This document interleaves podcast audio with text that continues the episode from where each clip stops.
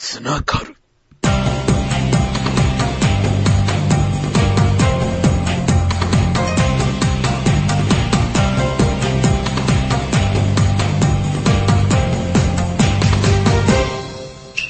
つながる西島和弘のつながる文化論研究室は社会に広がる多種多様な文化を書籍や作品のレビューなどから考えていく番組です話し手は私西島和弘が務めさせていただきます。つながる第2回2009年1月27日収録分です。はい皆さんこんにちは、えー西島和弘です。えーまああのもう僕は大学の授業とかはほとんどなくて、えーあとは、まあ、本当に大学院に向けて準備をしている期間なんですが、いろいろね、あの、治療整理を頼まれたりして、バイトが、あの、今いろいろ入って、短期のバイトがどんどん入っている最中で、あの、なんだかんだ忙しく過ごしてます。はい。えっと、このつながるなんですが、あの、ポッドキャストでももちろんやっているんですが、あの、ハテナダイアリーという、まあ、ブログの方でも結構、まあ、毎日更新を一応目標としてやっていて、あの、展開しているんですが、まあ、それを見てればちょっとわかるかなと思うんですが、僕は割とこう、新しいものっていうかデジタルものっていうのが、あの、昔から好きで、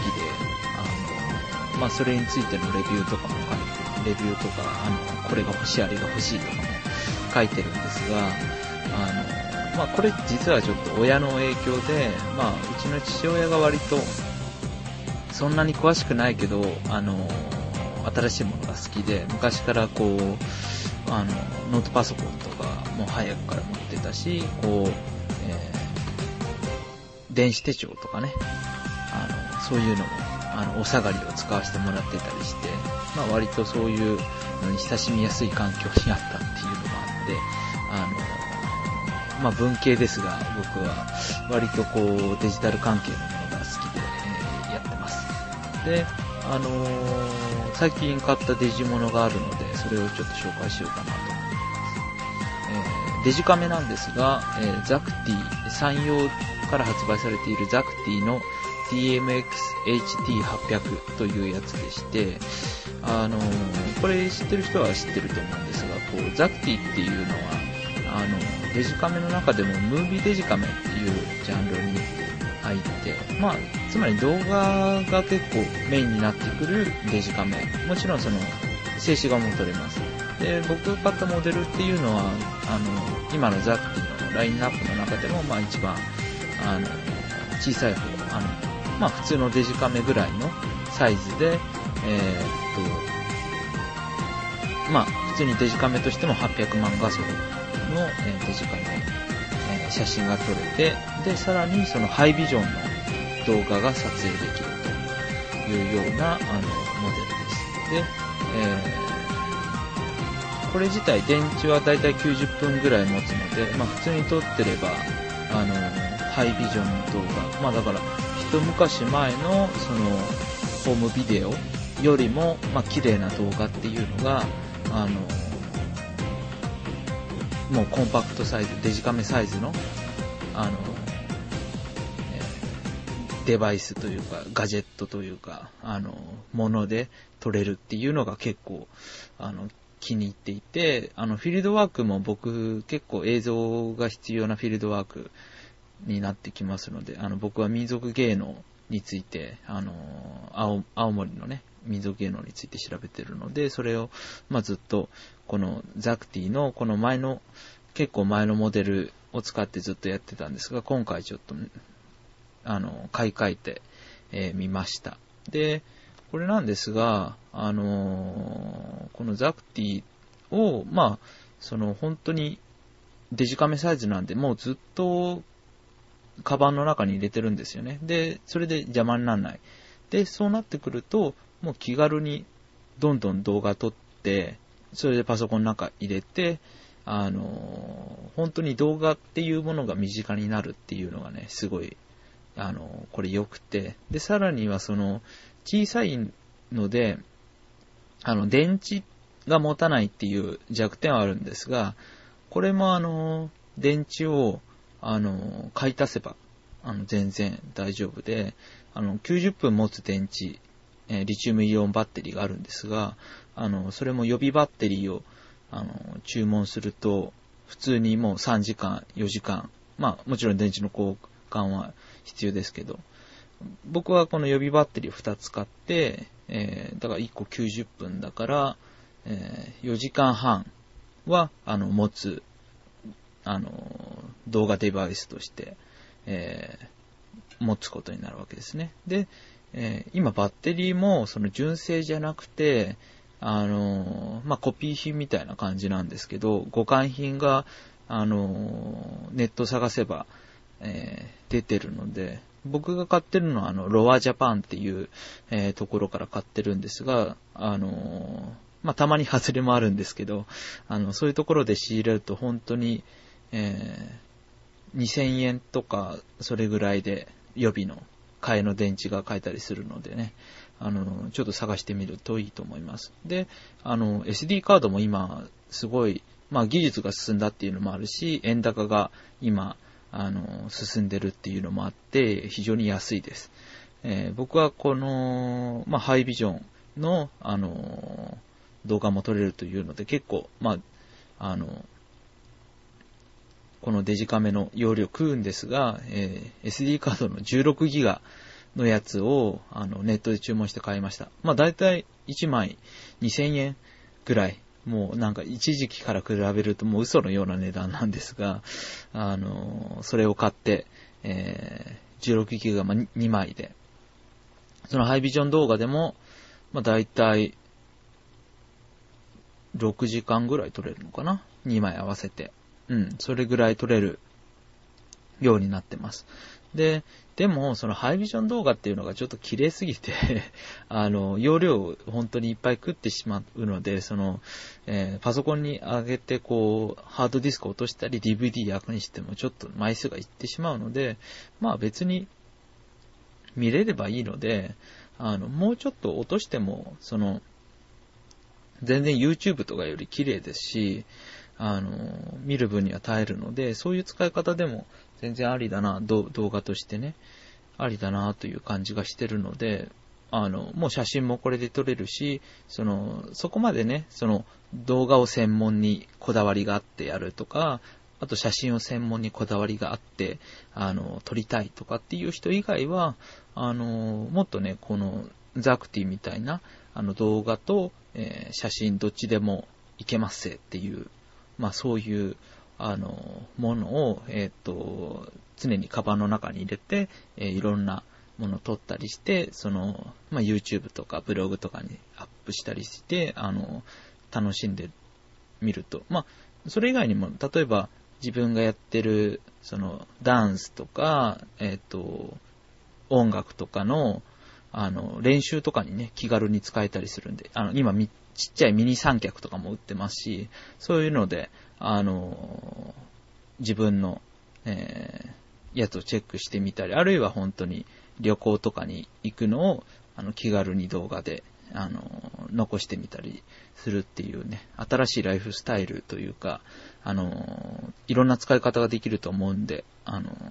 ぜひ、えー、使ってみてください。ということで、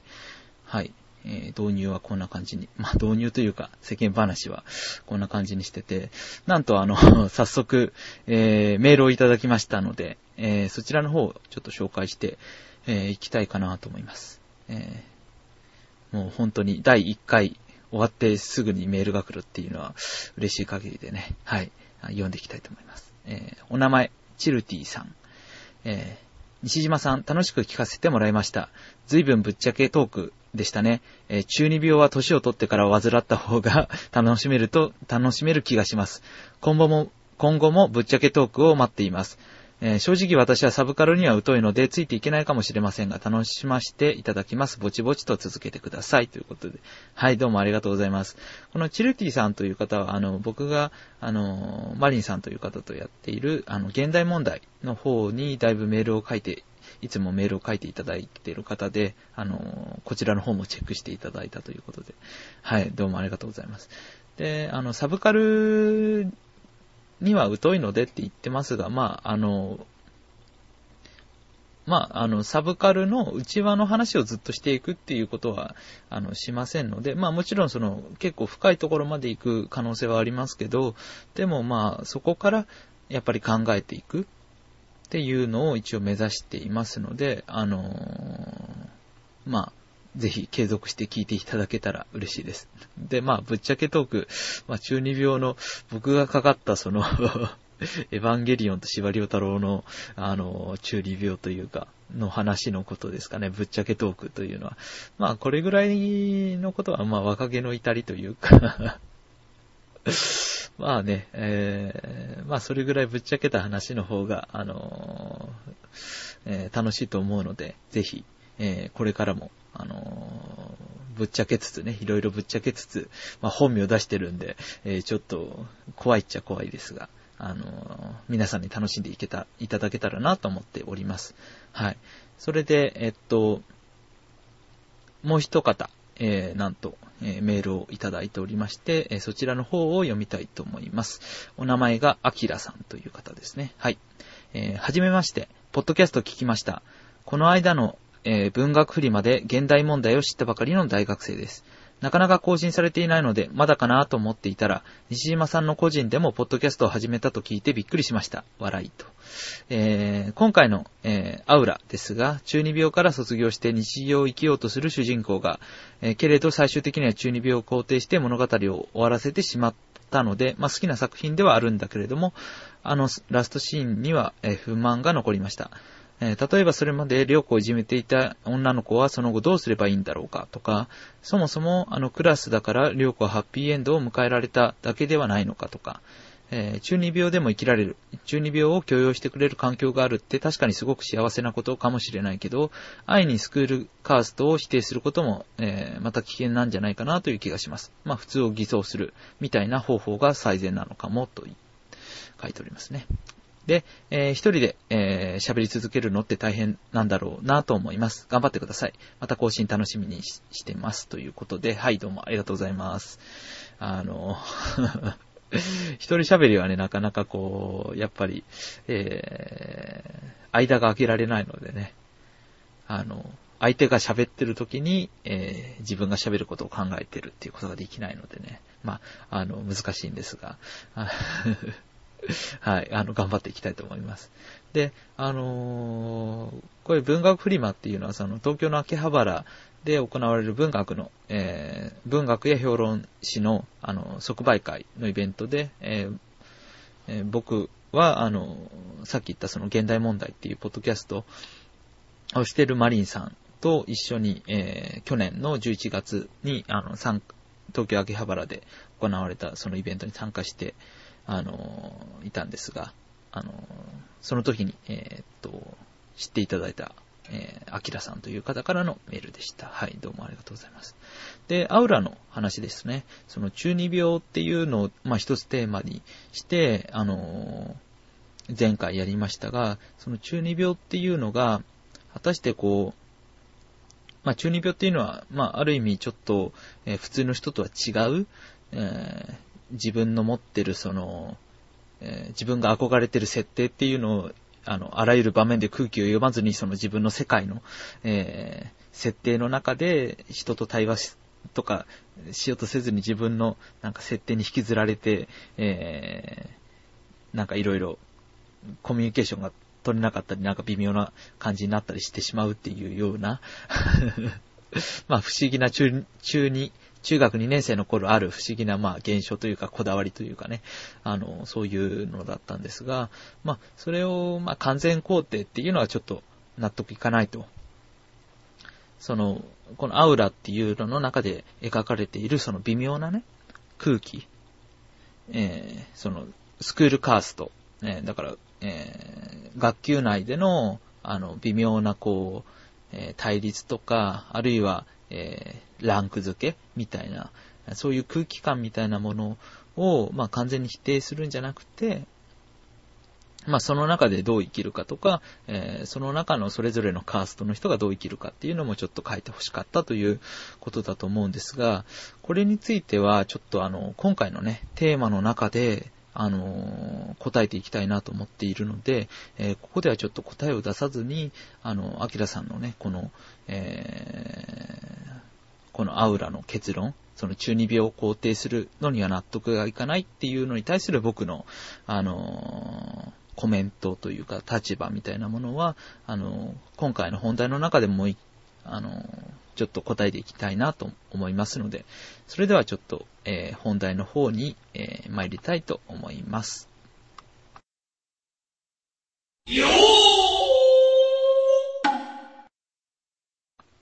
今週の本題。はい。ということで、今週の本題は、ゾーニングとメタユートピア。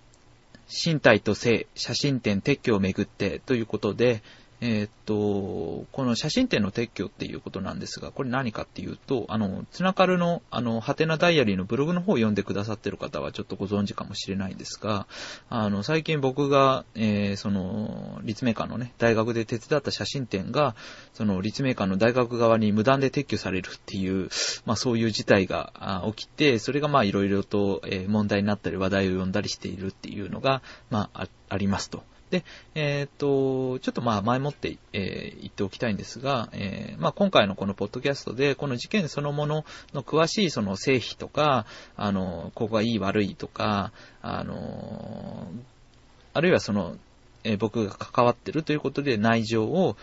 なんかいろいろ暴露していくとか、あの、細かく、えー、当事者しかわかんないような情報を出すとかっていうような、その、噂の真相みたいな あの、ことはしないので、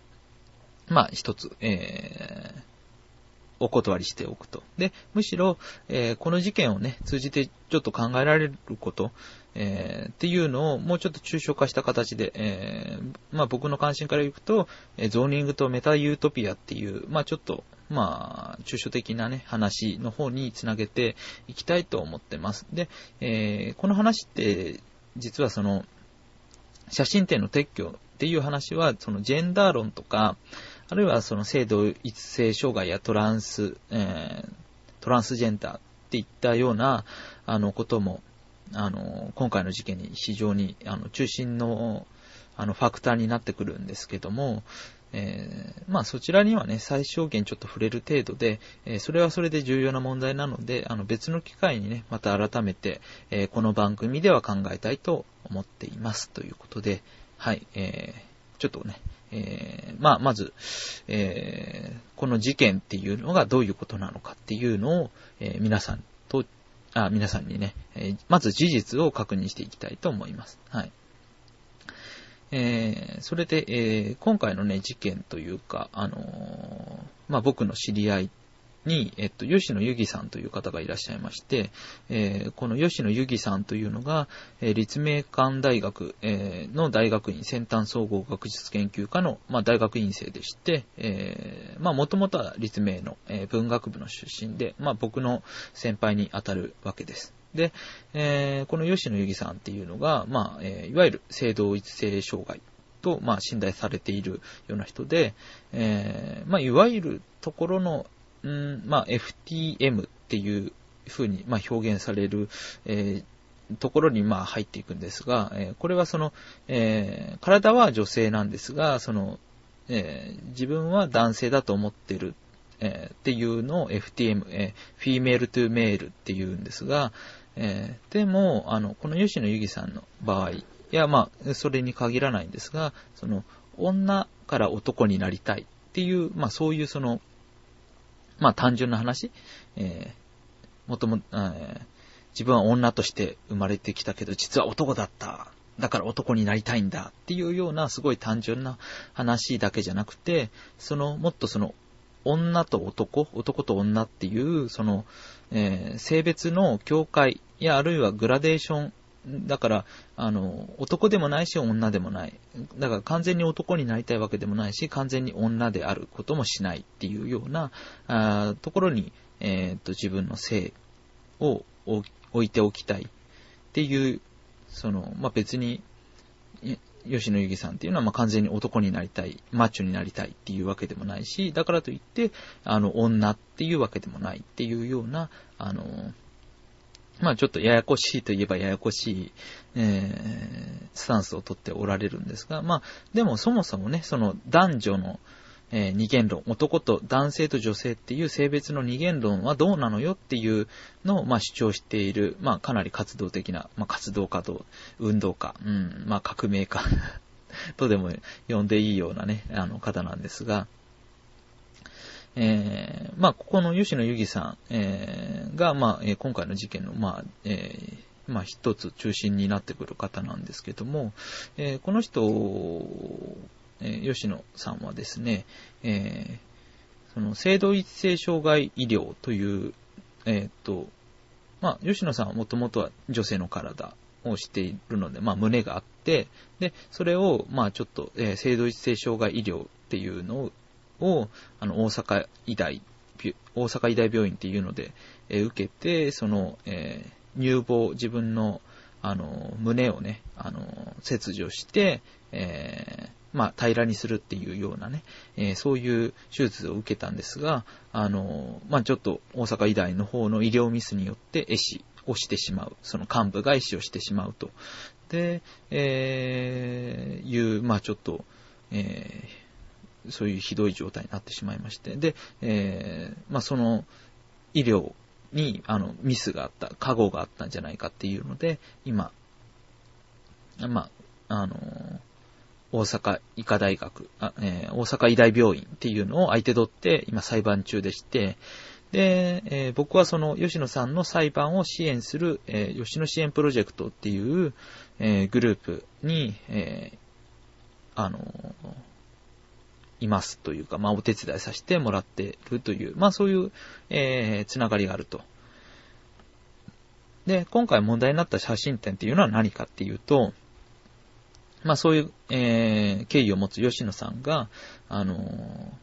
まあ吉野さん立命館の大学院生なので、えー、その大学院生としてやる企画として、ナルシストラン宣言っていうシンポジウムを企画していて、で、そのシンポジウムと同時開催の、え、写真展、えー、身体と性の、まあ、写真展という形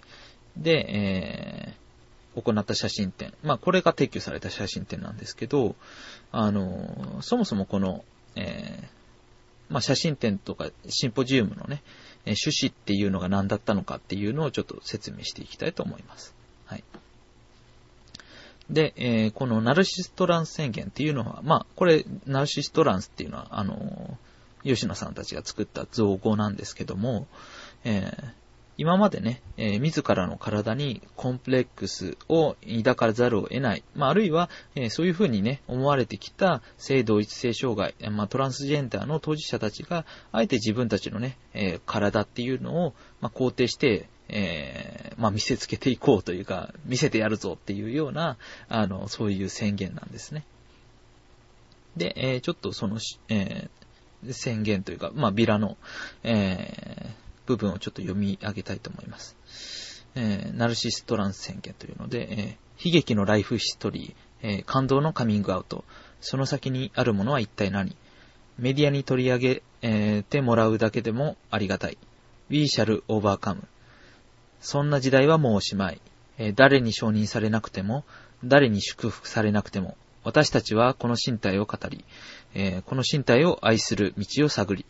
この身体を表現し始める。物語の先を私たちの、私たち自身の言葉でと手で紡ぐために、ナルシストランス宣言ということで、あの、まあ、まさにこのナルシストランス宣言っていう、まあ、えー、ナルシストと、えー、トランス、トランスジェンダーっていうのを、まあ、組み合わせたね、えー、言葉としてポンと出してきたと。で、まさにそのナルシストランスの実践として、その立命館で、えー、写真展を開催、あの、したわけですね。で、えー、っと、そこでは、その、吉野さんたち、まあ、えー、まあ、トランスと言われるような人たちが、えー、自ら美しいと思う身体、あるいはその多様な性のグラデーションみたいなのを生きるその、あの、人たちの、えー、生き様が表現された、もう生々しい写真というか、あの、まあ、ある意味不思議なね、えー、美しさというか、まあ、雰囲気というか、そういうのを持った写真っていうのが、まあ、あの、展示されてたと。で、えー、男とも女とも言えない、えー、そういう人の、えー、半裸や裸、あるいは、えちょっと絡み合ってるような、まあ、怪しげな写真、怪しげって言うとあれですけど、まあ、えー、その中には例えば、もう、もろにね、あの、アンダーヘアみたいな、えー、まあ、陰謀が見えてるものもちょっとあったりしたんですが、えー、まあ、でも、ナルシストランス宣言を行う、その、まあ、まさにトランスっていうのを、まあ、表現する写真としては、あの、その趣旨に沿った、あの、写真展だったと思うんですけども、えー、っと、僕自身ね、えー、その写真を、えー、校内に貼る、え作業の手伝いをして、えまあ、その、えその手伝いのことを、あの、このツナカルのね、え、文章版の、え、ブログにも書いたという、え、まず一つ、えまあ、その、えナルシストラン宣言っていうシンポジウムに向けて、え写真展を開催するにあたって、その写真展を僕が手伝った。で、えそのことを、えブログに、その時に書いたっていうのが、まあ、一つ、え一段階、第一段階としてあると。で、それで、その数日後に、その写真展が、えー、大学側に、まあ、無断で撤去されてしまう。えー、吉野さんたちに何も知らされないまま、無断で撤去されてしまうと。で、このナルシストラン宣言っていう、まあ、イベントと写真展っていうのは、その、まあ、大学院生が主体のね、企画とは言っても、その、立命館が取ってるそのグローバル COE っていう、えー、国から補助金を受けて動いてる、えー、生存学創生拠点っていう、まあ、そういうプロジェクトの一環として行われていて、まあ、当然その、えー、展示内容とかについても、その、ある程度ね、事前に、あの、打ち合わせをしていて、で、それで OK サインももらってると。で、まあ、あの、全部はね、もちろん見せてないですけども、でも、あの、それで OK を出してる、あの、わけですね。えー、っと、その、学、えー、大学側にもね。で、えー、それで、まあその、なんで撤去されたかっていうことなんですが、まあその理由として大学側が言ってるのは、その内容が過激、公共の場にはふさわしくないという、まあ点で、えー、理由にしてると。で、でも、まあこの理由っていうのも、その、えー、吉野さんがね、えー、提供されていることに気づいて、その、大学側になんで提供したんだっていうふうに、こう、ガンガン問い詰めて、えー、行った時に、初めて出てきた。っていうかまあ、そもそも撤去自体知らされてないので、その理由もその時初めて知らされたわけで、あの、まあそういうことをしてしまっていたと。で、さらにはその撤去っていうのが結構その雑にね、行われ、行われてしまって、写真展の写真っていうのも結構傷がついたりしてしまっていると。で、まあこの写真展の撤去の一連の騒動っていうのが、あの、ネットとか、ハテナダイアリー、の界隈で、え、ちょっと話題になって、えー、僕がさっき言ったその写真展の手伝いをした、あの、僕のつながるにも、あの、まあ、リンクが貼られたり、あるいは僕のね、えー、記事が引用されて、えー、他の人のブログに、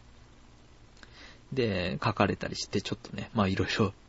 僕自身ちょっとびっくりして戸惑ったりしたっていうのがあるんですが、あの、まあ、中で、この写真展の撤去っていうのが結構賛否両論、そのネットでもあって、で、えー、僕のね、えー、書いた記事を引用して、大学側の、えー、写真展の撤去を支持するっていう風な、まあ、意見を書いた人もいまして、えそれが、えっ、と、あままこさんという、あの、方なんですが、あのつながりの方にもね、リンクを貼っておきますので、あの、気になる方はチェックしてほしいんですが、あのまあそういうところからどんどんこう、えー、まあいろいろ意見が噴出してきたと。で、そして、えー、まあ、ナルシストランス宣言っていうのが、えー、この前の日曜日、1月25日に行われたんですが、まあ、シンポジウムのね、企画が。で、えー、っと、その当日には、その、もう京都新聞に、まあ、大きく写真付きで、えー、記事になって取り上げられたり、あの、いろいろと事態がいろんなところに波及していって、で、えー、今そのナルシストラン宣言のイベントも終わったんですが、えー、今はその今後のね、え、どうするかっていう対応をめぐって、その、え吉野さんたち、え大学院生や、あとはその、え生存学創生拠点の、まあ、え責任者の先生たち、えそして、まあ、撤去を行った、あの、大学側とのえ再交渉、まあ、もう一回、えどうするかっていうのを、え考える段階に今あると。で、えそれがとりあえず、あの、具体的な事実というか、えここまでの流れが、えこういう感じですね。はい。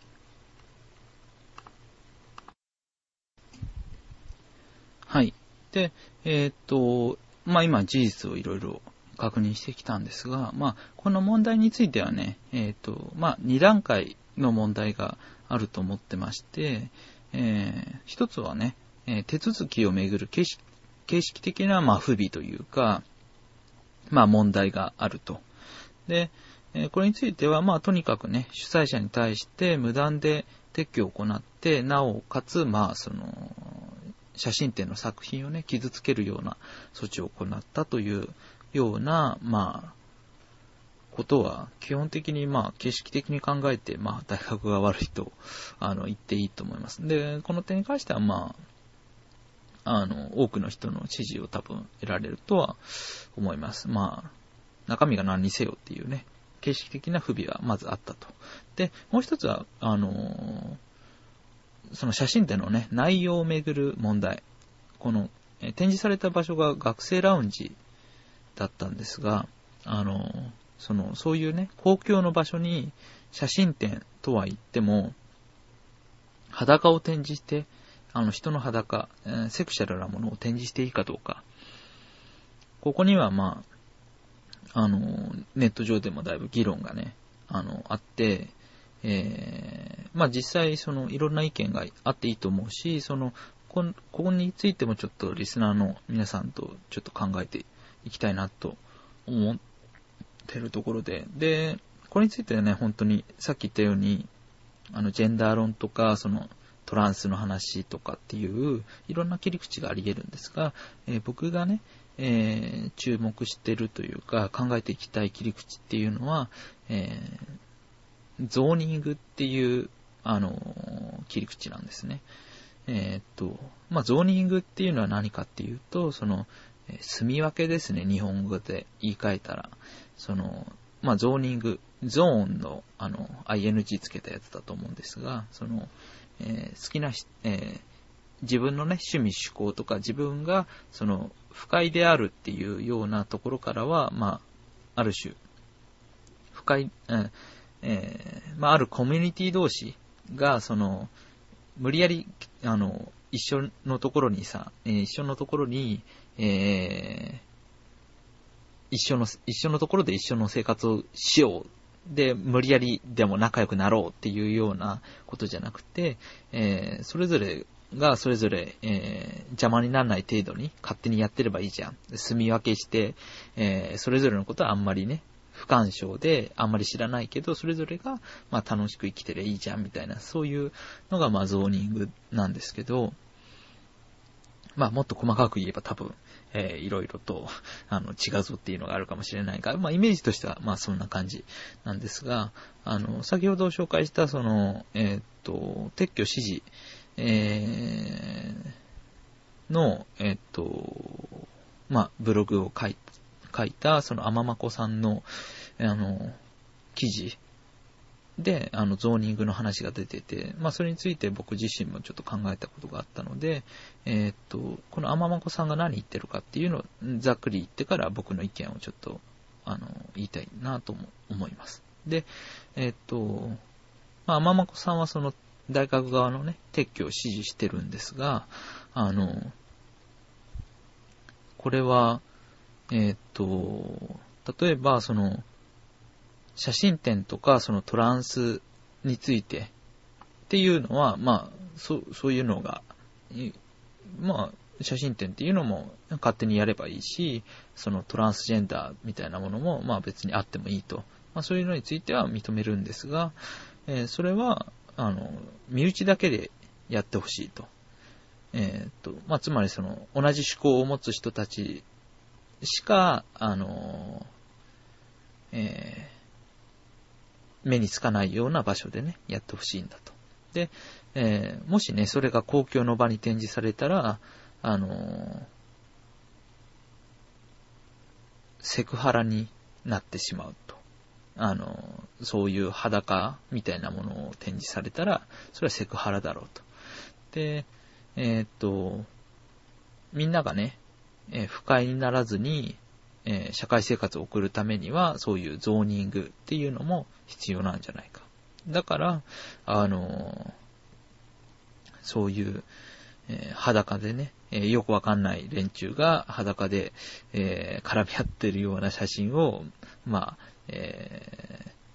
そういう何も知らない学生がいるところにポンって貼ってくれるなっていうようなね、まあそういう論旨だと、まああの、天岡さん結構あのしっかり、え順序立てて、えー、いろいろ自分の意見を書いてらっしゃるので、あの、興味がある方はぜひ、あの、天岡さんの記事を、あの、読んでほしいんですが、まあ、ここで出たゾーニングの問題についてちょっと、僕の意見を述べていこうと、あの、思います。で、えっ、と、まあ、今、実際その、いろんな人がいて、で、えー、まあ、それぞれトランスの人に限らず、まあ、えー、たびたび出てる、えー、僕らが前回取り上げたその中二病とかっていう人もいるだろうし、まあ、あるいは、なんだろう、えー、障害者の人もいるだろうし、えー、あるいは、なんだろう、えー、外国人の人もいるかもしれないし、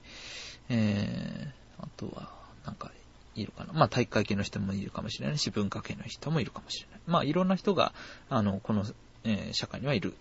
けども、あの、結構その、全員と、その、ガチでね、いちいちこう、えー、コミュニケーションを取ったり、えー、相互の差異みたいなのが、あの、問題になって、いちいちこう、ね、その場所その場所、例えば電車に乗るたびにいろいろ問題になってたら、そりゃ、あの、社会生活が送れないと。で、そのために、その、えー、まあ、最低限のルールというか、多くの人が集まる場所でのその公共の場でのルールと、あと、その、えっと、同じような趣向、趣味趣向とかっていうような人たちが集まる場ではこういうことをしていいんだ。で、えそれが、えっと、それ以外のね、人の目に触れないようにする。まあそういうゾーニングみたいなものも、必要じゃないか。だから、えー、その公共の場、例えばまあ、電車とかね、公共交通機関とか、あの、誰でもアクセスできるような、え、公園とか、あるいは、その大学のラウンジとかっていう、えー、ような場を、まあ、公共の場として、えー、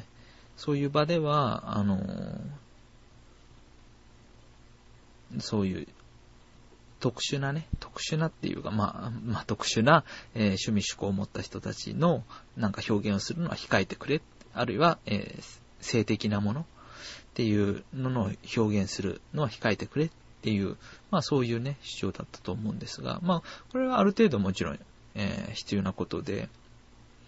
まあそれがなされなかったらなかなか本当にみんな社会生活が今 行えなくなると思うんですわ。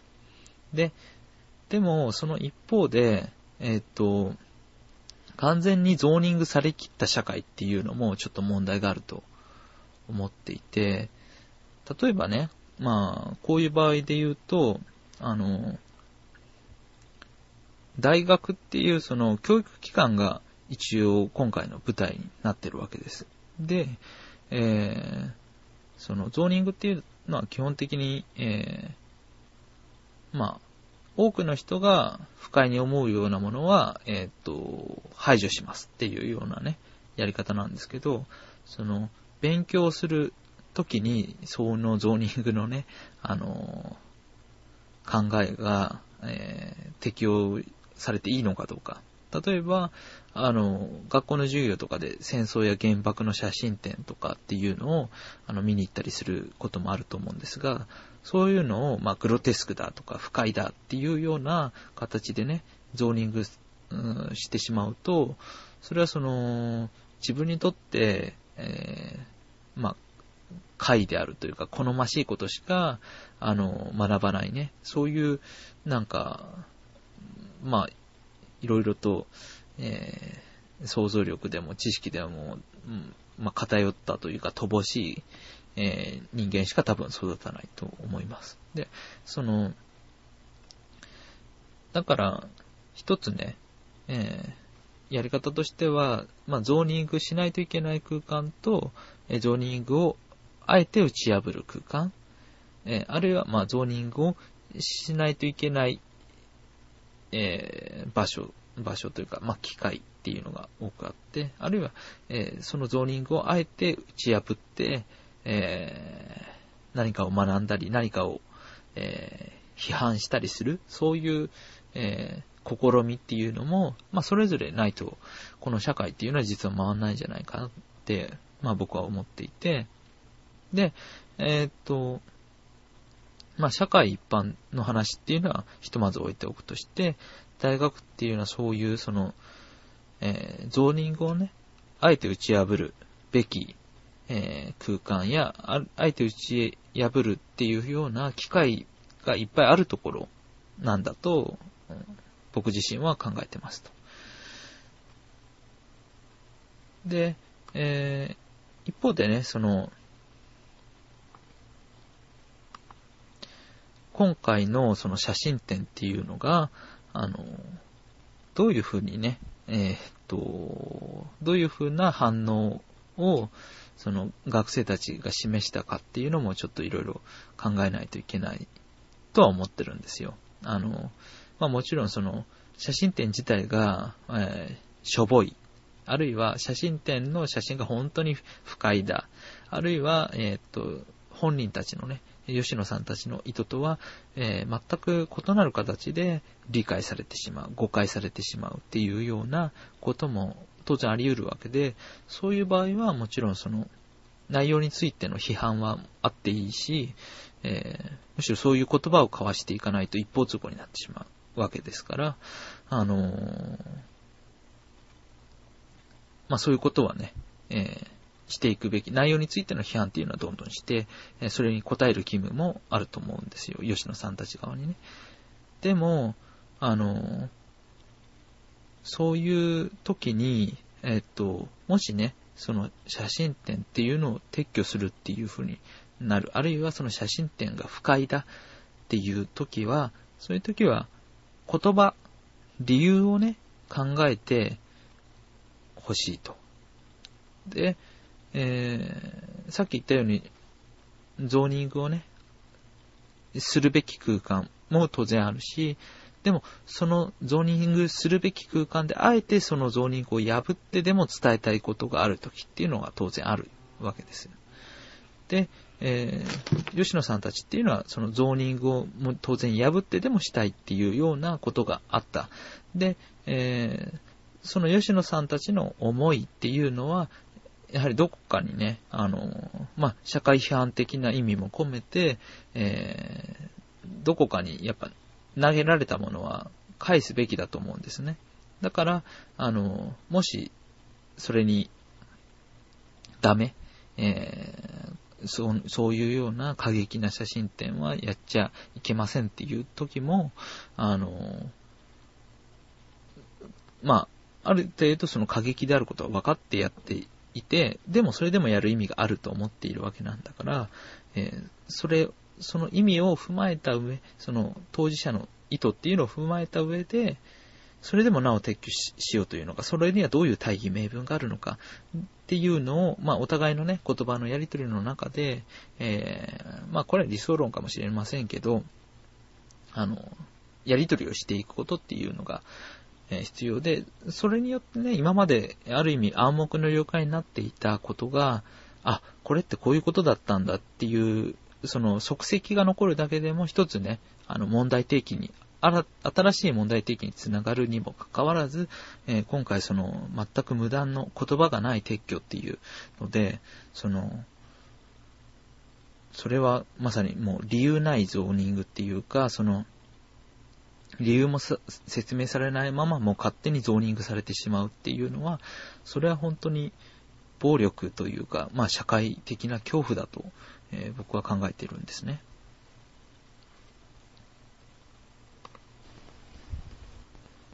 で、それで、まあ最近の社会っていうのは結構そのゾーニングっていうのが、まあだんだん進みつつある社会だと思うんですが、まあそういう時にそういう社会一般で、えー、通用しているような普通、あるいは常識、あるいは一般的みたいな、そういう枠組みを、まあ、批判する機会、それは決してその、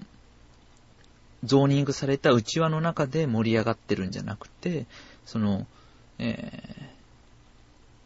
ー、ゾーン、いろんなそのゾーンを生きている、えー、いろんな趣味趣向を知っている人たちの、むしろ公共の場で、えー、提示する、批判する、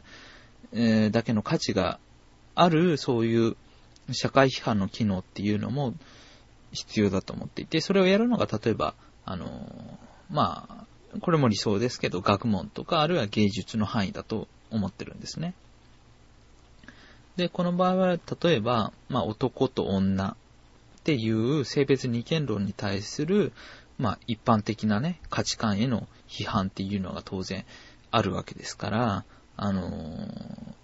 トランスの内輪だけでやってる、あるいはゲイの内輪、あるいはレズビアンの内輪、あるいはその、えー、その間を生きる、その男と女の間を生きる、その多様な性の、えー、あり方を持った人々たちの中でやるんじゃ意味がない。それはもうみんな知ってるから、それ以外の人たちに伝えないと意味がないわけですね。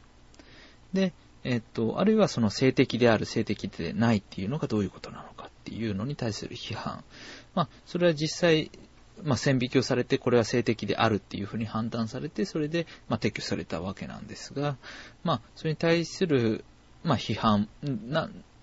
何が撤去の基準なんだっていうような、まあ、機能も、えー、持っていると。で、あるいは、その、そういうふうにトランスっていうトランスジェンダーっていうような、えー、人たちっていうのが普通の人たちは関係ない。普通の人たちとは関係ない。まあだからゾーニングして、えー、仲間内で適当にやれっていうような、えー、話が出てくると思うんですが、そうじゃないんだ。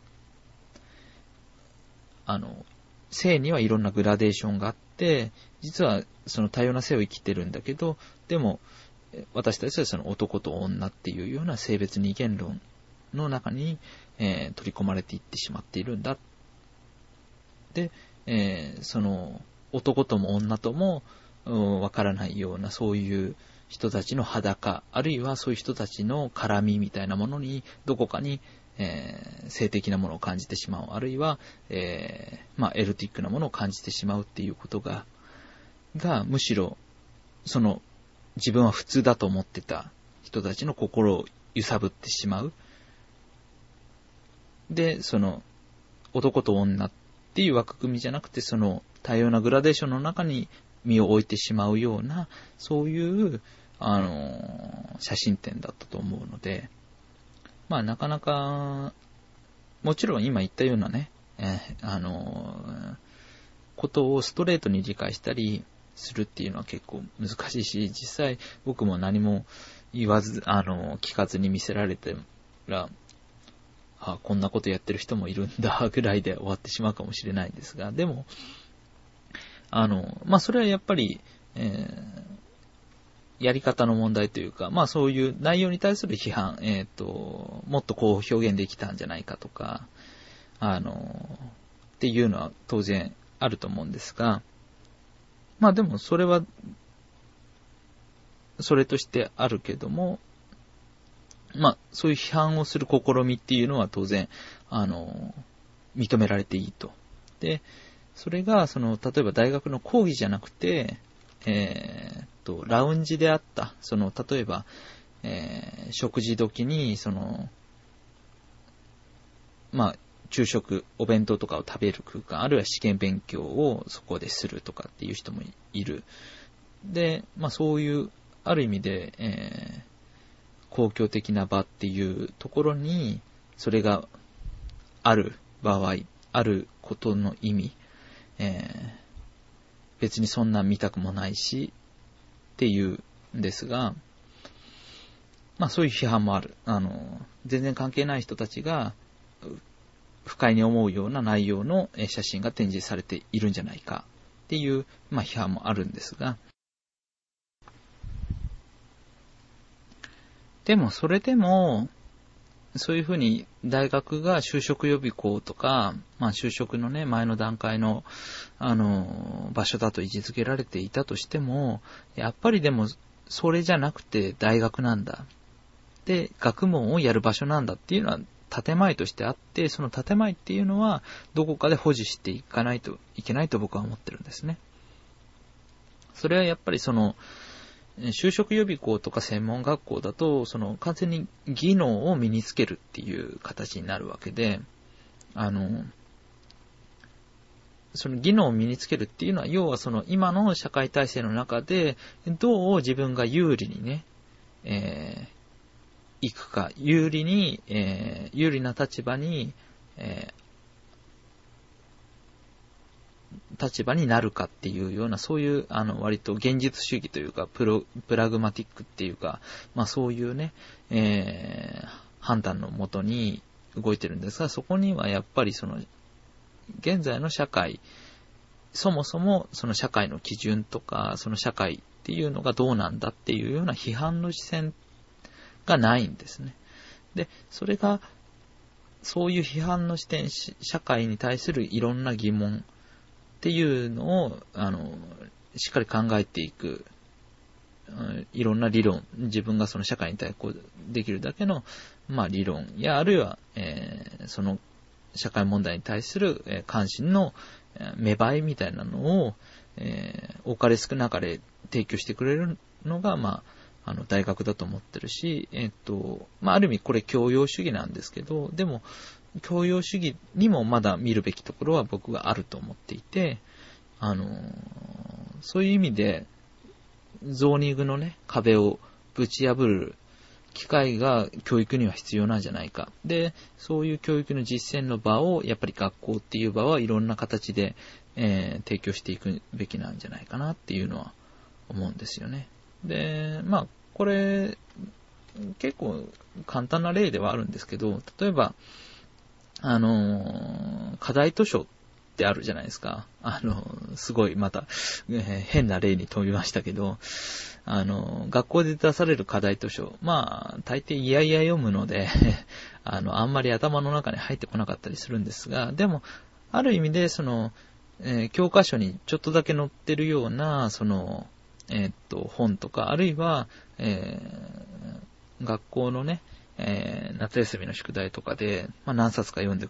こいっていうのの中で挙げられた課題図書の中で、今まで自分が、えー、読もうとすら思わなかったようなものを、えー、無理やり読んでみる。それはその、えっ、と、ゾーニングを超える一瞬なんだと思うんですね。まあ、それはある意味でその教育っていうのの中で、えー、かかってる、えー、まあ、教科書的な、あのまあ、例えばエロがなかったりっていうゾーニングがあるかもしれないですけども、あの、自分の趣味趣向から、えっ、と、どこかに飛び立てる、え違う方に動ける、えー、一つの機会だと思って、結構その課題図書の中でピンときたものがあった、その、人もいるでしょうし、まあもちろんいない人も当然いると思うんですが、何か自分の、もう今持ってる興味の外にあるものに触れる機会、自分が今考えている常識の外に、外に立って考えさせてくれる機会っていうのを提供するっていうのが一つね、あの、結構その、今のゾーニングされつつある社会の中で必要になってくるんじゃないのかなっていう、えー、のが僕のえー、実感というか、あのアイデアというかね、考えてることなんですけど、で、このゾーニングされた社会、あるいは、あの、っていうのはどういうものなのかっていうのについて、あの、僕はその、えー、哲学者、批評家の、あの、東浩紀さんが、その、ロバート・ノージックっていう人の、あの、メタユートピアっていう概念を、あの、参照してた、えー、参照しつつ、なんかそういうのについてね、話してる、えー、のがすごいイメージとしてあるので、それについてちょっと考えていきたいんですが、このメタユートピアって何かっていうと、要はその、今ね、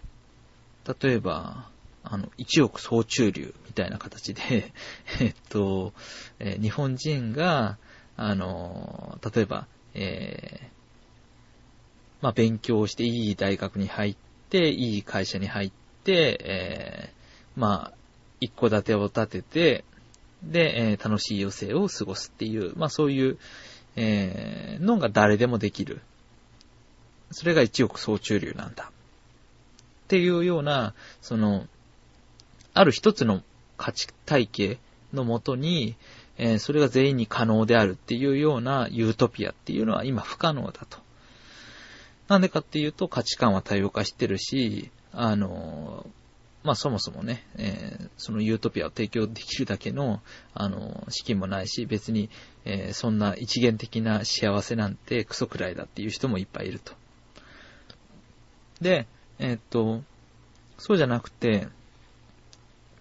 えー、そういうユートピア、一元的なユートピアっていうのは実現不可能なんだけど、でも、その、それぞれのユートピア、例えば、あの、ゾーニングされた、えー、人々、えー、まあ、例えば、オタクだったらオタク、中二病だったら中二病、えー、文化系だったら文化系、体育会系だったら体育会系、えー、バンド好きだったらバンド好き、みたいな、そういういろんなね、えーえー、多様なライフスタイルの中で、えー、まあ、今出てきた、なんか、くくりはだいぶひ、発想が貧困だったんですが、まあいいや。えー、っと、まあそういう多様なね、えー、社会、えー、まあそれ、その中に例えばトランスジェンダーの人たちも含まれると思うんですが、そういう多様な社会の中で、えー、っと、それぞれの人たちが、えー、それぞれの勝手な生活を送りつつ、えー、送っていけるような社会。つまり、一つ大きな、まあ、地盤、共通の土台っていうのがあって、えー、その中で、え、その大きな土台、まあ、インフラっていうふうに言い換えてもいいかもしれませんが、そのインフラに乗って、えー、オタクも、え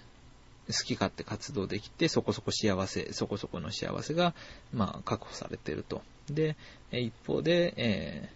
ー、その、トランスの人たちも、えー、そういう、そのインフラを、の上に乗って、えー、そこそこの幸せがしっかり、え、確保できるようにはなってるし、あの、もっと上の幸せも、えー、頑張り次第でできる。で、えー、それぞれの文化が、あのー、まあ、あんまりそれぞれに、えー、干渉というか、激突というか、あの、問題を起こさずに、えー、共、併存して、住み分けしつつ併存して、こう、えー、成り立ってるような、そういう、あのー、ものをメタユートピアっていう風に、まあ、ノージックが言って、まあ、東さんが、あの、引用してたりするんですが、あの、そういう社会についてちょっと、あの、もう少しだけ考えていこうと思います。で、このメタユートピアなんですが、まあ一番ね、簡単な例というか、あの、すぐに思い浮かぶのがインターネットなんですね。まあ、インターネットっていう、えっと、ある種共通のインフラがこうバーってあって、でもそのインターネットっていうのは、例えば1億総中流的な、そのインターネットでこれがやれて、みんな、これがやれるからみんな楽しいんだっていうのは実はなくて、そのインターネットを、えー、いろんな人がね、様々な文脈で使ってる。例えば、オタクだったら、その、絵とか同人誌とか、あるいはそのニコニコ動画とか、まあそういう独自のコミュニティで盛り上がってるし、あるいはその音楽の表現活動の場として使ってる人もいるし、あるいは障害者の人たちがあの自分たち用にカスタマイズして使ってたりもする。で、まあ、ある一つの共通のインフラの中で、え、多様な人たちが、あの、そのインフラをの上に乗って自分たちで、まあ、勝手にというか、えー、併存している、住み分けが進んでいるっていうような状態だと思うんですけど、まあ、問題はこのインフラの部分なんですね。で、まあ、メタユートピアっていうのは、まあ、あのー、まあ、東博樹さんとかは、その、えー、2045年の未来をね、描いた、あの、ギートステイトっていう、まあ、実験的な企画の中で、まあ、そういうメタユートピア的な、あの、方向性に進まざるを得ない、というふうに、まあ、予測しているんですが、まあ、その時に問題になるのは、やっぱり共通のインフラってなんだっていう話で、そのインフラに、をめぐる議論っていうのは当然あっていいはずで、で、あの、そのインフラそのものを議論する、インフラについて、えー、議論することっていうのは、ある種公共性があると思ってるんですね。で、そのインフラに関わる重要な、えー、一つのファクターとして、性、セクシュアリティ、あるいはジェンダーっていうものが、あの、あると思うんですね。で、まあ、具体的に言えば、例えばトイレの問題があるわけですよ。その、トイレっていうのは男女で区切られてますけど、果たしてそれでいいのか。で、その中で、例えばその、えー、まあ今はその、えー、障害者用とか多目的トイレみたいな形でなってますが、そのあり方をめぐっても当然いろんな議論がありますし、あの、様々な場面で男女っていうのが問題になってくることもあるわけで、あの、まあ、近年、このセクハラとかが、あの、問題になってきてるっていうのも、まあ、あえー、その、性っていうのが公共の場でどう扱われればいいかっていう、えー、議論をめぐって出てきた問題だと思うんですが、まあ、そういう、えー、公共の場における性、あるいは、あの、そもそも性って何かっていうような問題提起っていうのは非常に公共性が高いと思うわけですね。で、えー、そういう公共性が高い議論。まあ、えー、今回は、あの、吉野さんたちの、その、ナルシストランス、トランスっていう一見、あの、まあ、特殊な問題。えー、普通の人には一見関係がない問題でも、でもそれは、関係があるんじゃないか。それは、今まで普通とされているような概念や普通だと思ってた人々っていうのは実は普通じゃないかもしれないっていうような投げかけをしているわけで、で、えー、まあそういう投げかける機会っていうのがやっぱどこかで保証されてないといけないっていうのが、まあ、えー、簡単に言えば僕の考えなんですね。はい。それでじゃあまあ実際その、吉野さんたちのその写真展が、果たしてそこまで、えー、っと、なんだろう、えー、その公共性に対する批判や、あの、学問や芸術として、表現として、えー、どれほどの水準だったんだっていうような議論っていうのは当然あると思うんですが、まあ、中にはね、その作品としてあんまり良、えー、くないんじゃないのっていうような、あの、議論をされている人もいましたが、まあでもその、単純に作品を見るだけじゃなくて、例えばまあ、えー、っと、今回撤去されたっていうことを見たにしても、その撤去に対して、その、抗議しし続けているっていうことに対しても、あるいはその一連の騒動っていうのは、例えば新聞に載った、あるいは、えー、こういうふうにハテナダイアリーとか、そのブログ、ネット界隈で、えー、多くの人を巻き込んで議論がされている。こういうのを全体として、その、まあ、ある種の芸術、ある種の表現、ある種の問題提起として、あの、捉えたら、あの、決してその水準が低いものではなかったんじゃないのかなっていうふうに、あの、思います。はい。で、それで、ここでね、ちょっと、あの、話の方向をシフトして、あ、もちろん絡む問題ではあるんですけど、その、多様な生き方っていうような問題にちょっと入っていきたいんですが、まあ、あの、聞いてたらわかると思うんですが、この、えー、吉野さん、吉野遊戯さんっていうのは、まあ、今回ナルシストラン宣言っていう企画をやって、あまあ、割と画期的な企画をやってみたり、あるいはその、まあ、この写真展の撤去についても、もう本当に、あの、講義を、あの、し続けていたり、あるいはその、自身が、あの、性同一性障害医療のミスで、えー、受けた傷の、まあその、傷というか、その、過失というか、まあそういうのの原因をめぐって、その、大学の病院を相手に、えー、裁判を起こしていたり、あるいはもっとね、いろんな活動をしていたりと、あの本当に、活動的というか、あの、あ、でも吉野さんは別にその特定のどっか団体、バックボーンがあるわけじゃなくて、いつも一人で、あの、喧嘩を いろんなところに売ってるというか、あ魂を削りながらちょっと活動してるような方なんですが、あの、そういう生き方っていうのが、あのある意味すげえなっていう話なんですけど、あの、これが、実はその、冒頭でね、えー、紹介したその、アキラさんのメール、えっと、中二病っていうのが、そのアウラの、アウラっていう、田中ロミオさんのアウラっていう作品の中では、その中二病が肯定されていたけども、でもその、えー、スクールカースト、その、クラスの中での細かいあれこれみたいなのを否定しちゃいけないし、え、っと、まあ、ベストな方法、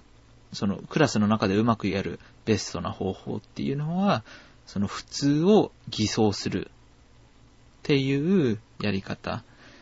自分が普通に合わせる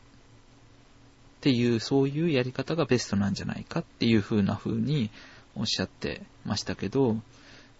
でも、そうじゃないやり方。うん、つまり、うーん、なんだろう。あえて空気を読まないっていうようなことっていうのが、実はやってみたらいいじゃないか。あの、うん、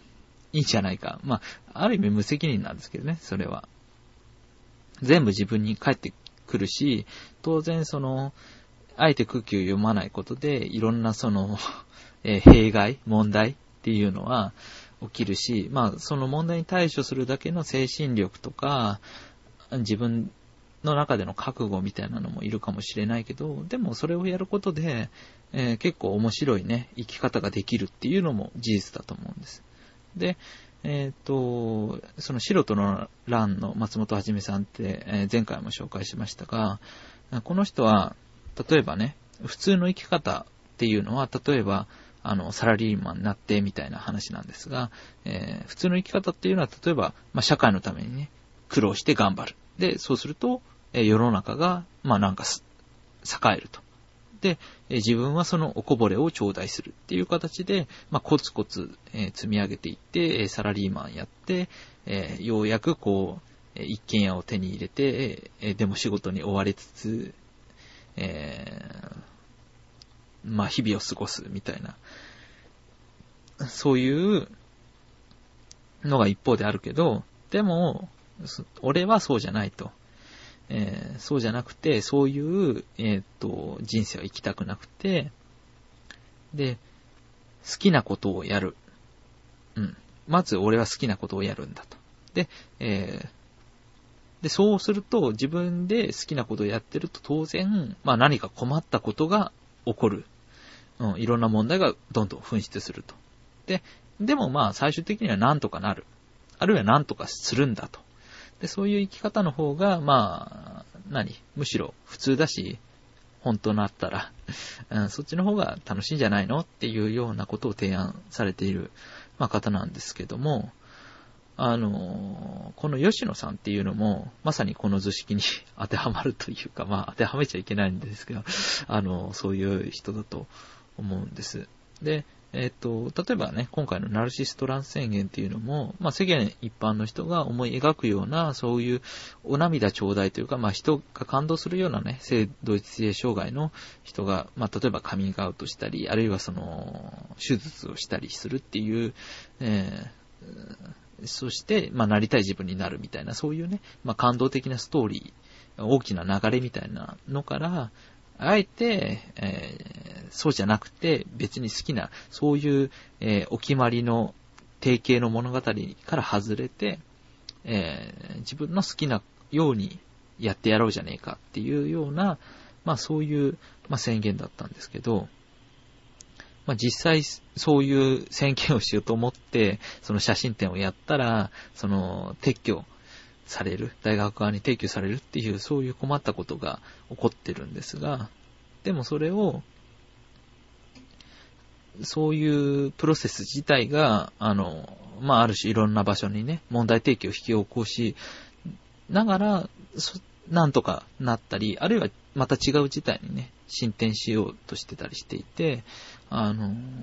なかなか面白い生き方をされてるなぁと、あの、肌で見てて思うんですが、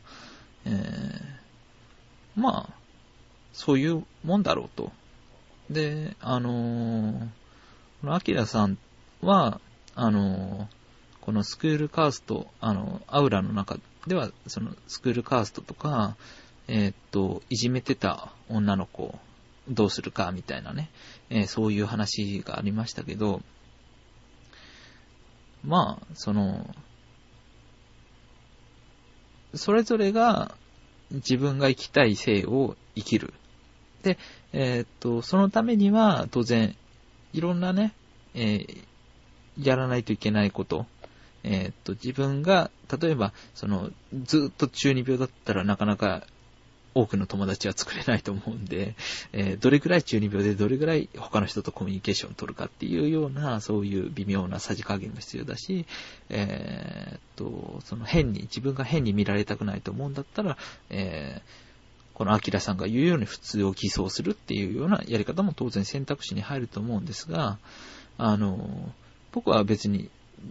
ずっと中二病でいろっていうわけじゃない。けども、その中二病から卒業することだけが、え、唯一の選択肢ではない。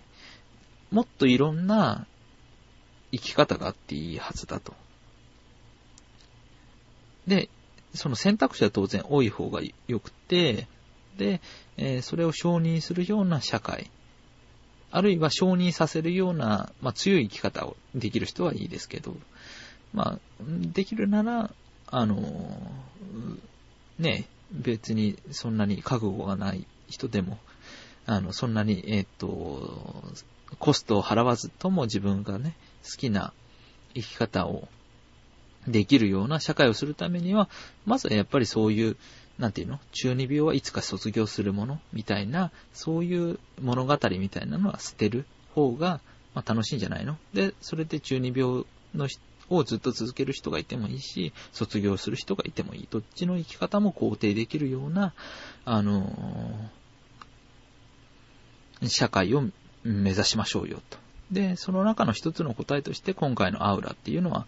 あのー、まあ評価できるじゃないのかっていうのが、まあ、その、アキラさんに対する答えだと思います。で、でも、そ、その中にも当然最低限のルールっていうのはあって、それはインフラに関わる部分で、えー、例えばその暴力に対してはもちろん、えー、何らかの罰則が加えられるべきだし、そのスクールカーストが固定化されて、えー、っと、誰かにね、継続的な、え、それこそ真え生死を脅かされるような事態になることっていうのは、あの、学校のシステムの問題として考えていかないといけないと思うんですが、アウラの、えっと、話題はそうじゃなかったと思うんですね。うん。まあ、それは別個に重要な問題なので考えていかないといけないんですけど、うん。まあ、あの、アキラさんの問題については、まあ、そういうふうに、あの、答えようと思います。はい。で、で、ですね、えー、っと、まあ、こういう風な多様な生き方みたいなことをね、まあ、だからその一般的な、えー、サクセスストーリー、えー、えー、っと、まあ普通に就職して、コツコツ働いてお金貯めて、えー、家建てて、えー、結婚して子供を産んで老後を、えー、過ごすみたいなね。えー、まあそういうストーリー。以外にも、まあ別に貧乏をやりながらでも、えー、運動しながらでも、えー、好きなことやりながらでも、あのー、そこそこ楽しく生きられるんじゃねえの？あるいはそういうそこそこ楽しく生きられるような社会だったらいいんじゃねえの？みたいな、そういう話を、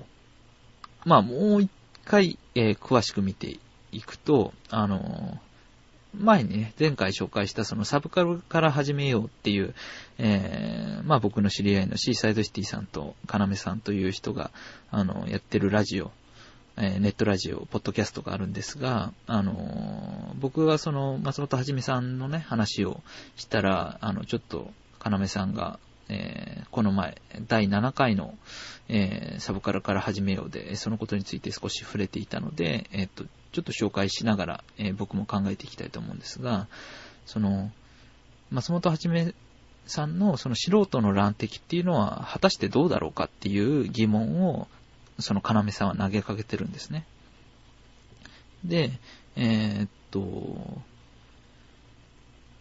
あの、社会学者の鈴木健介って、まあ、さんって、まあ結構有名な人、まあ若手の人がいますけど、えー、この人は、その、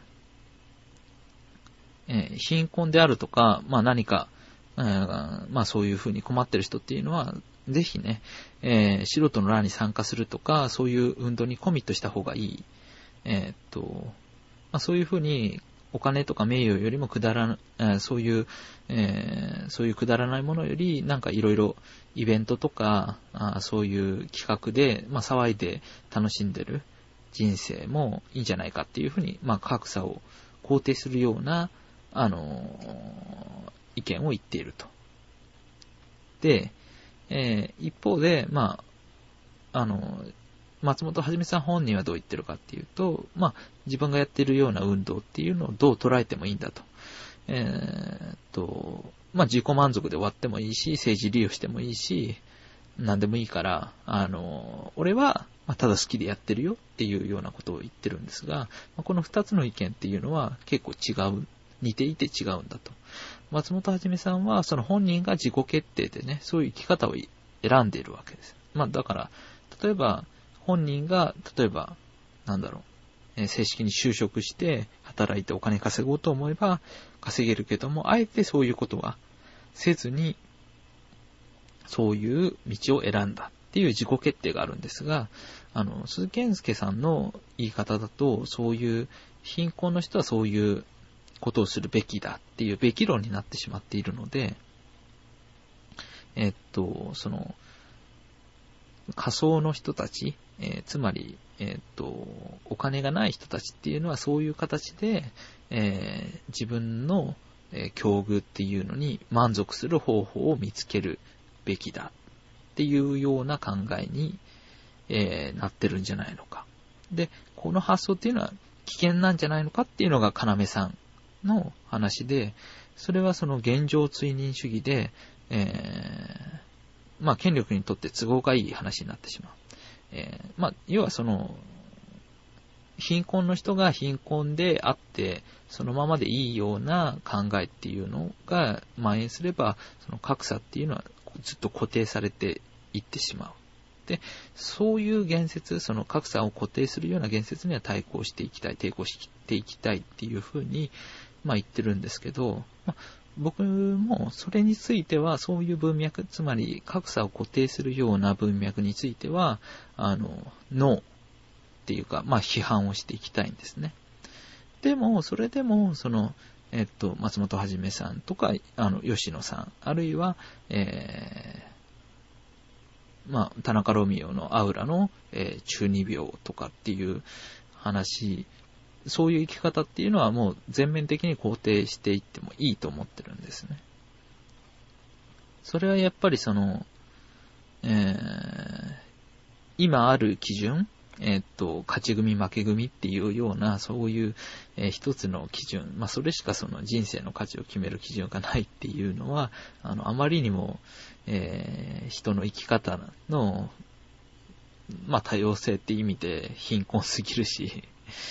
うん、僕自身別に金があっても幸せじゃねえだろうという気はしてるんですが、でも、それでも、あの、要は、えっ、と、選択肢がないといけない。つまり、えー、自分が仮想にいたとしても、まあ、あの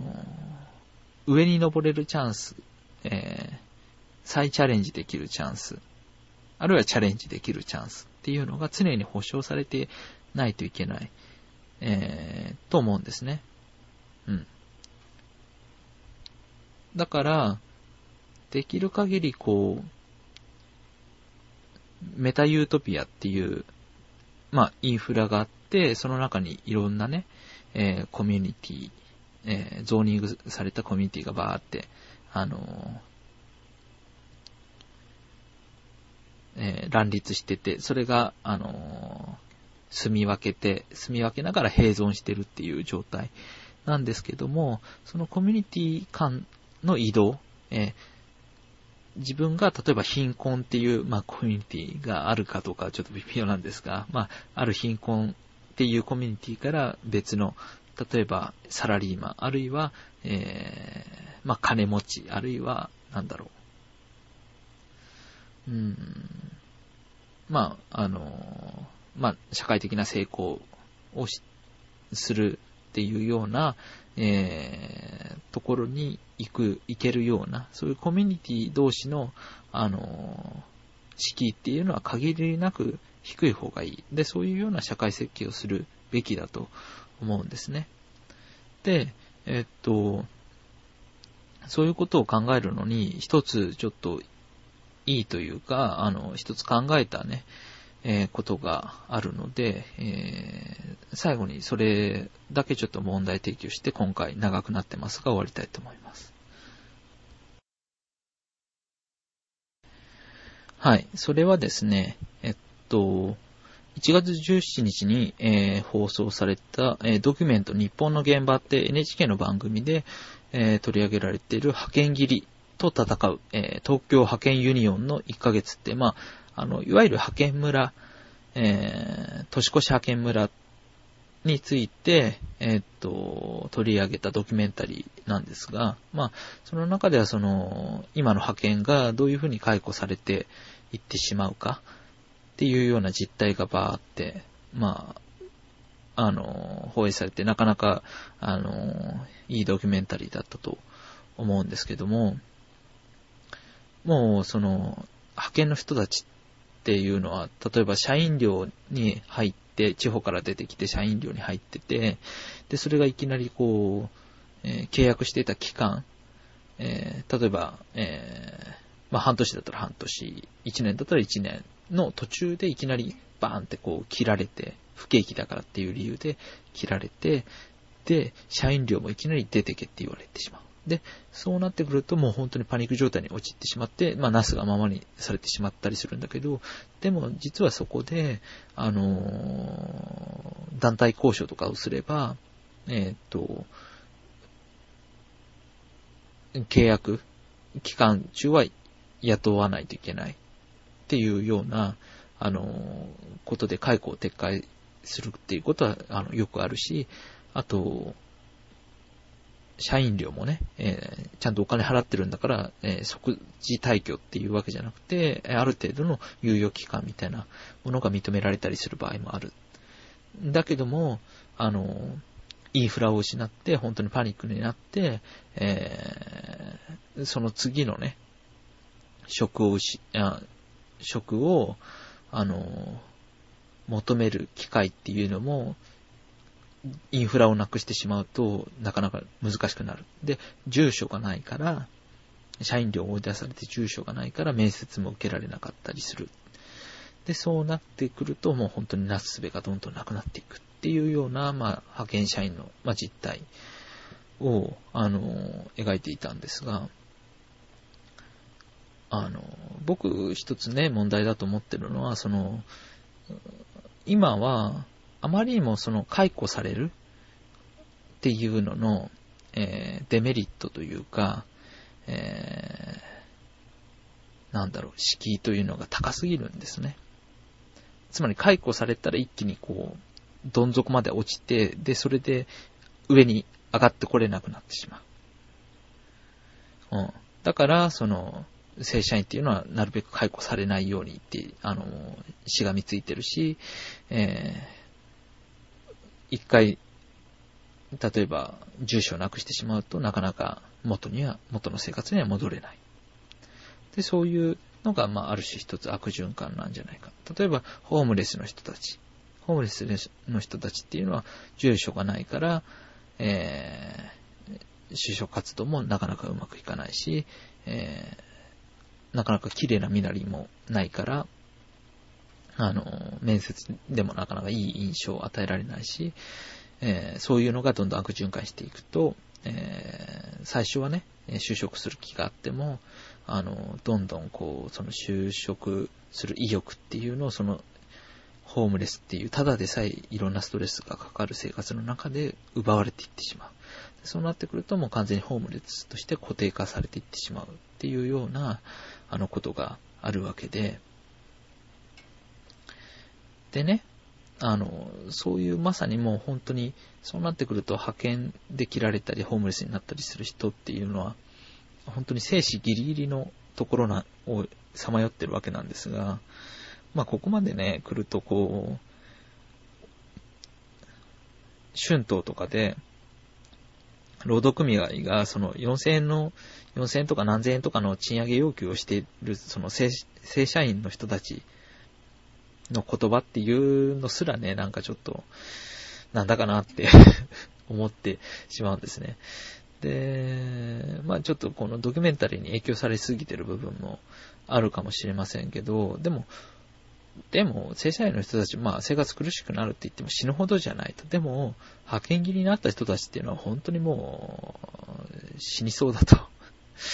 本当にもう、再就職難しいし、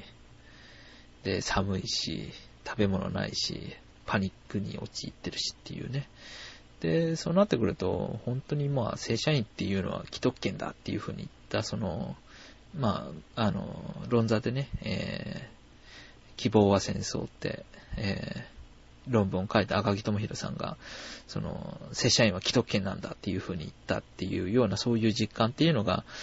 あの、ようやく、うん、そういうことだったのかっていうのも思えてきて、で、そうなってくると、じゃあ、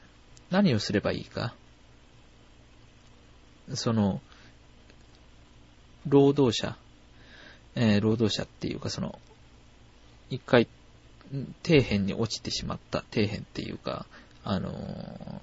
会社を解雇されたり、ホームレスになってしってしまったっていう人をどういうふうに、あの保証していくか、えー、そういう状況を固定化する状況を打破していくかっていうと、ここはね、逆にこう、流動化を、雇用の流動化を、あの、すごい難しいと思うんですが、進めた方がいいんじゃないかと。どういうことかっていうと、その、まあ、例えば多少ね、正社員とかっていうのが切りやすくなったとしてもよくて、えー、まあ、つまりその、ぐるぐるね、もっと雇用が回るようになれば、たとえ、あの、正社員、自分が正社員でいきなりリストラされても、次にすぐね、えー、自分の努力次第で就職できるような、あの、仕組みが整っていれば、仕組みっていうか、機械に溢れていれば、あの、別にそこで絶望する必要はないわけですよね。一回、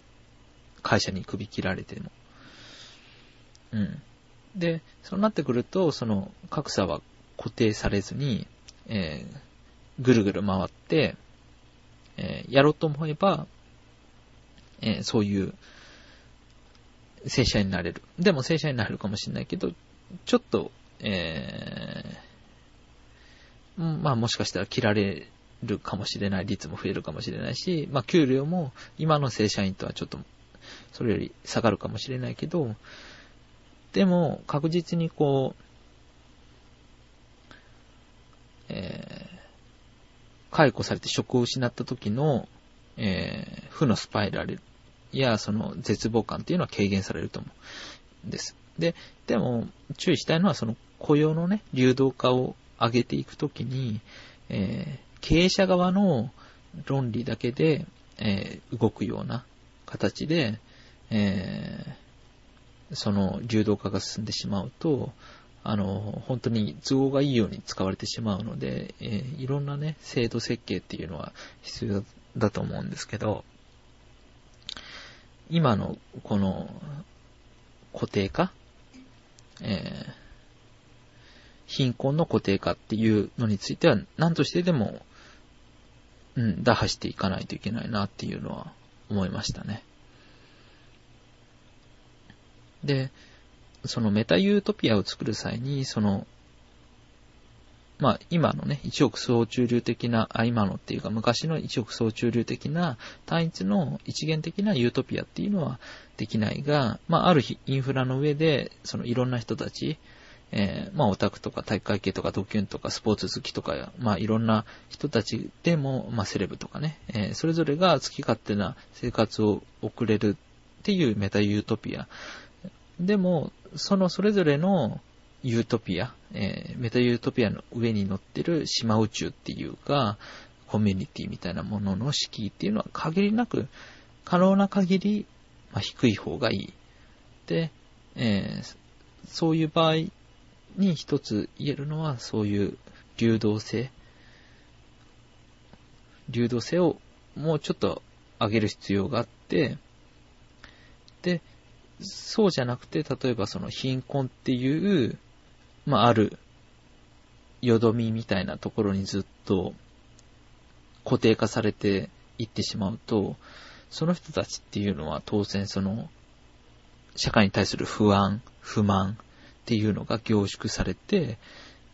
いて、まあ当然その、そのシステムから追い落とされたらもう再チャレンジできない。そしたらもう死ぬしかない。あるいは、社会に対する不満を、その、インフラごと破壊してやろうみたいな、そういう人たちになるかもしれない。で、でそうなってしまうと、あの、社会にとってもマイナスになるわけですよね。不安要素っていうのができるわけですから。だからこそ、その、まあ、難しいと思うんですが、えっと、流動化っていうのをうまい具合に上げつつ、えー、対応していったりすること。で、それで、えー、まあ、うまくメタユートピアを生きられること。で、時にそのメタユートピアっていうゾーニングされたメタユートピアを超えるような、あのー、場も、え、確保されていることっていうのが、あの、今後のその社会設計というか、社会の見通しを考えていく上で、まあ、一つの基準になるのかなと、漠然と思、僕が、あの、考えている、えー、ことでした。はい。まあ、あのいろいろ考えがまとまらないまま出してしまったことも大勢あるので、えー、まあ一応なんか結論めいたことは出しましたが、あの、いろいろ間違ってることとか、あの、変なこととか、あと、えー、この写真展とかね、をめぐる議論について言いたいことがある人とか、まあいらっしゃると思うんで、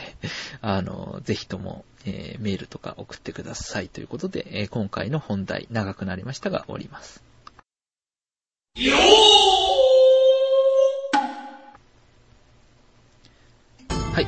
それではエンディングの方に入りたいと思います。え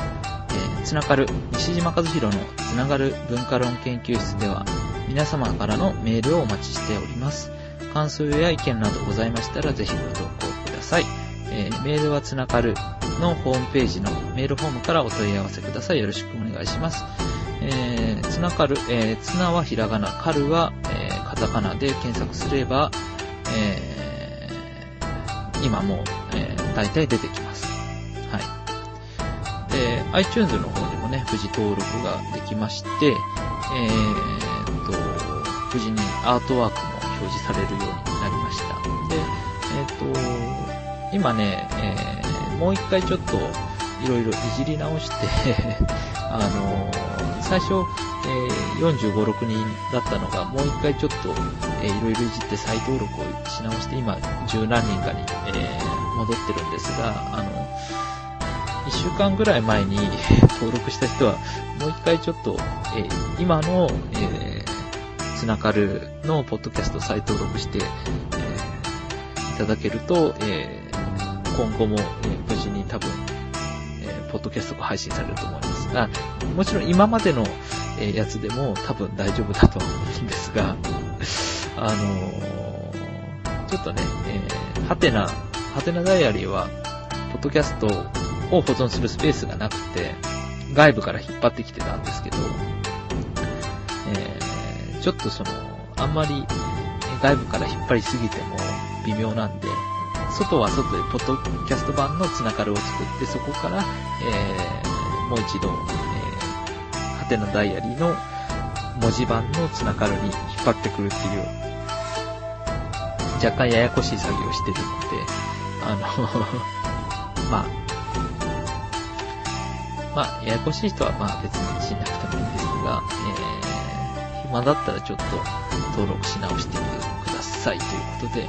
えー、今回だいぶ長くなったかと思いますが、はい、お疲れ様でした。またね、本当に、えー、メールとか待ってますんで、よろしくお願いします。